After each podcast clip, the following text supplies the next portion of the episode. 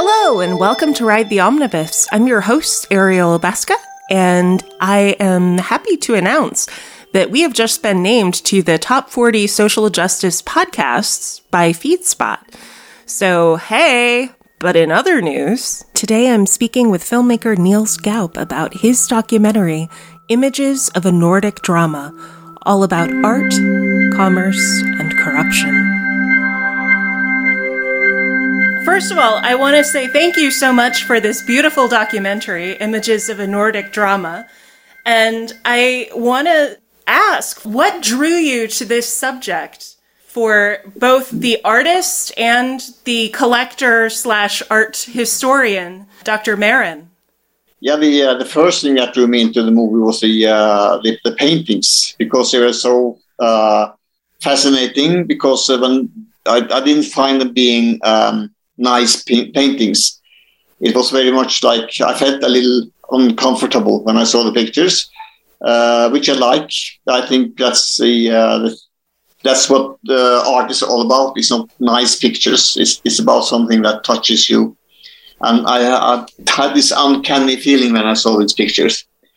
So I liked them, and uh, I, I saw them in a very nice uh, place like Vienna, uh, with Edvard Munch's paintings, Goya's paintings, Klimt, you know, all those big shots from uh, Europe. So I went to see this, exhibition just for the uh, because it was called the uh, images of the uh, das Unheimliche. That Unheimliche means uncanny or something that's not uh, nice. It makes you feel a little bit bad. Because I was doing um, at that time, I was working with a, a horror movie and I was interested in uh, how the painters can create images that make you feel a little uncanny. Can I ask what horror movie? I'm just curious. I make horror movies. You do, yeah, you do. I'm, I'm, I'm still working on that because it's so hard to uh, uh, to make um, a horror movie because it's uh, it's coming out uh, at some point. I, I promise you, it's not come out yet, but I'm still working on the. Uh, it takes a long time. Oh, I know. I'm well aware. yeah, you know, yeah. So um, yeah, um, and then the um, I asked the uh, the people who are organizing the exhibition in Vienna, uh, who, who's the, who the paint who the painter is, because he's Norwegian. I, I didn't know him. Uh, they gave me the number to Håkon Mehren, who's the uh, the main character in the movie, and uh, I asked Håkon if he could tell me a little bit more of this artist, and then he told me a story that was so fascinating that I was I'm wondering, is this true? Can this be true?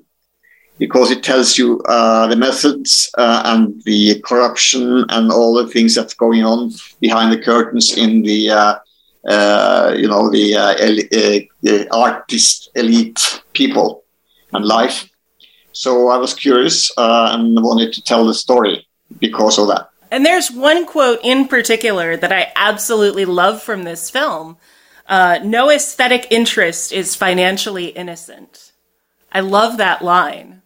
Yeah, yeah, that it's professor. I, I will tell him when I meet him again that you like that because yeah, I I, I, I like that uh, because that's true. Yeah, as you can see in the movie, if you want to have your paintings in the National Museum, that's supposed to be clean and uh, it's official, um, supported by Norwegian taxpayers. Uh, if you want to get the picture and uh, your painting inside there, you can get them in if you have enough money. It's a question of money, really, not the art. And it's interesting because you go from the Latin saying ars gratia artis, art for the sake of art, and this whole idea that the only reason that this particular painter, Axel Waldemar Johansen, the only reason that he painted what he painted was because it was for himself, not for a patron, not for the greater glory or money or anything like that. And so that's the only way that you get these anarchistic works of art that are unnerving to the rest of us, but that's also the only way that you create things that are exciting. Exactly. So, uh, yeah, because the professor told me also that at that time in Norway, people, uh, the artists painted nice pictures because they wanted to sell the pictures to the rich people. So that was how they uh, earned money and uh, and uh, some of them get really rich and famous. Uh, but Axel Waldemar didn't do that. He didn't paint the uh, for the uh, to sell the pictures, as you say, uh, he painted for himself because and he couldn't do he couldn't lie about life. So the, the things that he saw around him that was his reality, and somehow he uh, that was what he was uh, painting.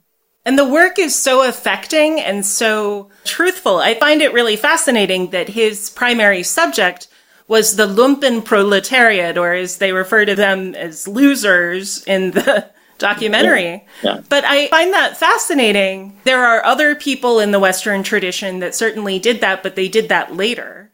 And it's fascinating to look at his legacy artistically alongside Munch, who a lot more people actually pay attention to and trying to stand up and say attention must be paid to this important artist in Norway is a fascinating lesson in exactly how the elitism of the art world works. Yeah. So, what was your biggest revelation personally on this journey with the art world? Yeah, it was how childish they can be when they're challenged. They use methods that are really, I feel like uh, I, I, couldn't believe uh, the methods like trying to stop an exhibition and uh, the methods they use and uh, how they use each other and back each other. They are so afraid of losing the power they have, the decision power, and deciding what what these you know the, the normal people should see and like and what we should not see and not like. So they, they are decision makers and when they challenge, they go crazy and do things that are really un- unbelievable. What lessons from this film do you want people in the art world to take away? I think that uh, they can't really decide on behalf of, uh, of people. I think people have to make that decision for themselves. And also that uh, the painting shouldn't necessarily be nice. Because uh, I think that the, uh, we have a lot of exhibitions that we're sending out of Norway that are sponsored by uh, the, the oil company, you know, the rich people. And those are the exhibitions that goes outside Norway because they can afford to do that. Uh, and there are also always very nice paintings, like uh, the nice paintings of the fjords, or the, the landscape in Norway, the beautiful landscape, the nice part of, of our heritage that we are very proud of. That's the, uh, the paintings that you will see. And uh, Axel Waldemar is on the opposite side. It was the Italians or the Germans who brought him outside Norway. Without the help of them, uh, Axel Waldemar never would have ended up in uh, Palazzo Te in Italy or in, in Venice in, um, in, in, in Italy and also in uh, Vienna. So it was the, uh, not the Norwegians who brought him out, it was like the people abroad, which is uh, so, something that we have to uh, understand in Norway, that uh, we can't really decide everything. And that money and influence also often just lead to more confirmation bias. Absolutely. The, I think the, uh, the people who was really angry on the, on the movie and me was the uh, rich people that are mentioned in uh, in the, in the documentary. Hmm. You know, the Norway, the, the, richest man in Norway, uh, the, the shipping magnate uh, Fredriksen, he's the richest man in Norway being now, and his daughters are the ones who got the big room in uh, the new National Museum, which cost the taxpayers like 5 billion Norwegian kroner. It's opening this summer. And uh, because I show those images, they, uh, they don't like me at all, uh, which is okay. I can, I can deal with that. And also, one of the richest, other richest people who got all his paintings in, in the old National Gallery so if uh, the uh, the message is, if you have enough money, you can get your uh, paintings in exactly where you want them to be. But if you don't have the money and you create paintings that are good, you will never stand a chance to get in any, anywhere. It's fascinating to me to watch a documentary like this because, in a lot of ways, it echoes exactly what we're seeing with NFTs and this whole blockchain culture that's supposedly going to revolutionize the art world. Yet again, even in those situations, it seems like, again, you have to already have the money and the influence, and then you can make money with your NFTs, but it's not actually circumventing the same problems that we've had in traditional art forever. Yeah, I noticed that. And it's just part of the, uh, I, I, I think that the, um, what I'm trying to to, uh, to deal with also also that um, it's like in the horror movies. Uh, horror movies in Norway was really uh, not accepted at all. until the 80s, 80s, 90s. Then they started to be accepted. Uh, and this is the movie business. Um, and the movies that they pushed on, uh, on, on the audience was like American movies, uh, especially. So I think the there are decision makers who try to decide on behalf of, of, of me and normal people. And I really don't feel comfortable with that. I think that's it's wrong. They shouldn't they shouldn't have that much power. Yeah. They can do it, but they shouldn't have this power to uh, to destroy people's work just to uh, to get their their uh, things in, in in the front. So, what do you recommend for the average public then to get away from the tastemakers and the gatekeepers? How do you access the thing if the thing is not going to get any publicity? How do you get authentic hands on the thing?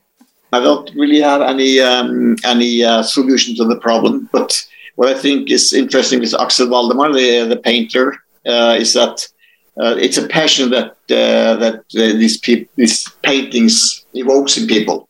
You know, people really hate the somebody, somebody really hate the uh, the uh, the paintings, while others just loves the images. these are very these are this is great art, and I think that's what the, that what art is all about, evoking emotions.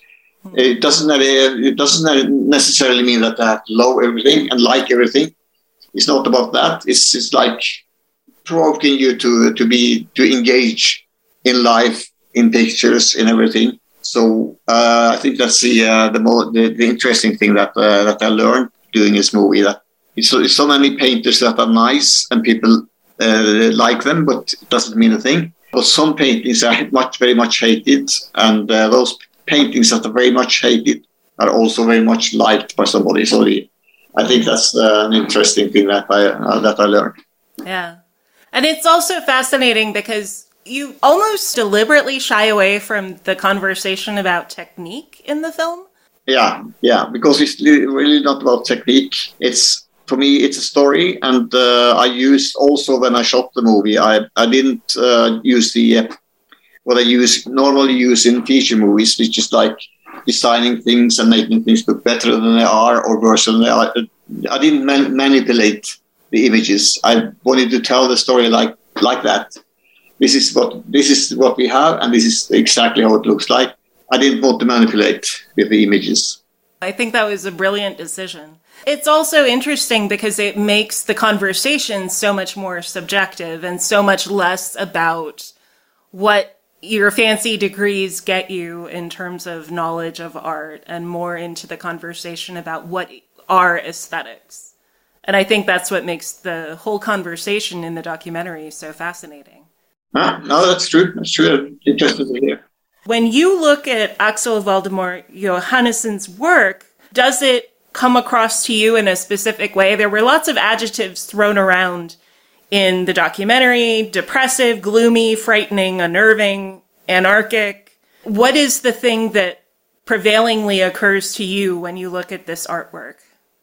I, I, I, saw this painting in uh, in real life in Vienna in a big big Axel Waldemar exhibition, and these are really big canvases, like two meter high, some of them really big. And when I went into this exhibition locale, I was like I was like transfixed. I, I think that was really that gave me a feeling of something that I never seen before. I was a bit scared. Some of the pictures were like a little uncomfortable to, to watch in real life. So I was, it had an effect on me. I didn't say, oh, look at those nice pictures. It was like the pictures were looking at me and uh, so, somehow provoking me to uh, to feel something. So I really felt something when I saw all those big uh, canvases in, in this uh, locale. And uh, it was one of the, uh, you know, the, the, the main uh, museums in, in Vienna where you know Klimt and uh, you know the uh, the most important painters in in um, in Vienna. Mm-hmm. So uh, I was like, I was I was in the arts world, and then suddenly I saw some images. I was like the opposite. Uh, I think I could see life. I could feel life, and while all the other things were like very dead. Wow. Well, I think that's a wonderful way to encapsulate the whole question of what art is and what the purpose of art is. And that we only create so that people can feel life in some way. Yeah. I wonder though, for you as an artist yourself, what is your biggest takeaway from making this film? Uh, yeah, it's almost it's many, but uh, one thing is that I understand how hard it, it is to make documentaries. It took me five years to shoot and, and edit. Uh, I'm shooting now a, a, feature movie. We are shooting the whole movie in two months, and I know I have like two months to edit and uh, for the post. It's like nothing. While five years is a, is a big chunk of my life uh, and I never had the control on that movie, not ever. So uh, you don't know where you're going. You don't know if you get the things that you want to get. Uh, sometimes, or most of the time, you get things that you don't want to uh, to have. But it's true, and it needs to be in the movie. So uh, yeah, I, the process was like very uh, hard, but very interesting, and you had to be alive all the time. You had to be there you had to be ready to shoot when whenever things happened. So yeah, I think that kind of um, touched me in a, a, creative way that I'm now using on my feature movie. I'm more there. I'm, I'm more open to uh, to improvise and to let the life in. And I believe in the saying that there's a crack in everything, and that's where when where the light comes in. Uh, things doesn't have to be perfect it's when it's not perfect that you can you can see the, the, the life. Well, thank you so much. This has been a wonderful interview, and I wish you every success with the documentary as it keeps going. And thank you so much. Thank you very much. Thank you for listening. And thank you for taking a moment right now to reflect with me on the history of the land you are listening on now. Whether you are stuck in traffic or sitting in your office chair, take the time to look up whose traditional lands you are on now and what treaties govern those territories. I record this podcast on the site of land stolen from the Manahoac people.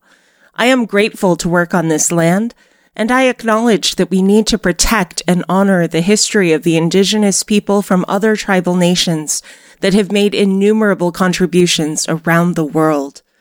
I share this in the hope that my listeners may join me in honoring our past, present, and future.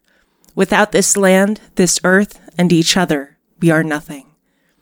Before I go, please take 30 seconds now to leave us a five star review by clicking on support the show in the show notes. We don't want your money. We want your words. A simple RTO rocks my socks expands our reach and helps us keep bringing you great content. And connect with us on Instagram and Twitter where we are at Omnibus Ride. You can also visit our website, omnibusride.com, where you can go to dive deeper into our content and learn more about the show. A special thank you to our amazing editor, William Dass. We truly couldn't do what we do without him or Danielle. Be well, be safe, and keep in touch.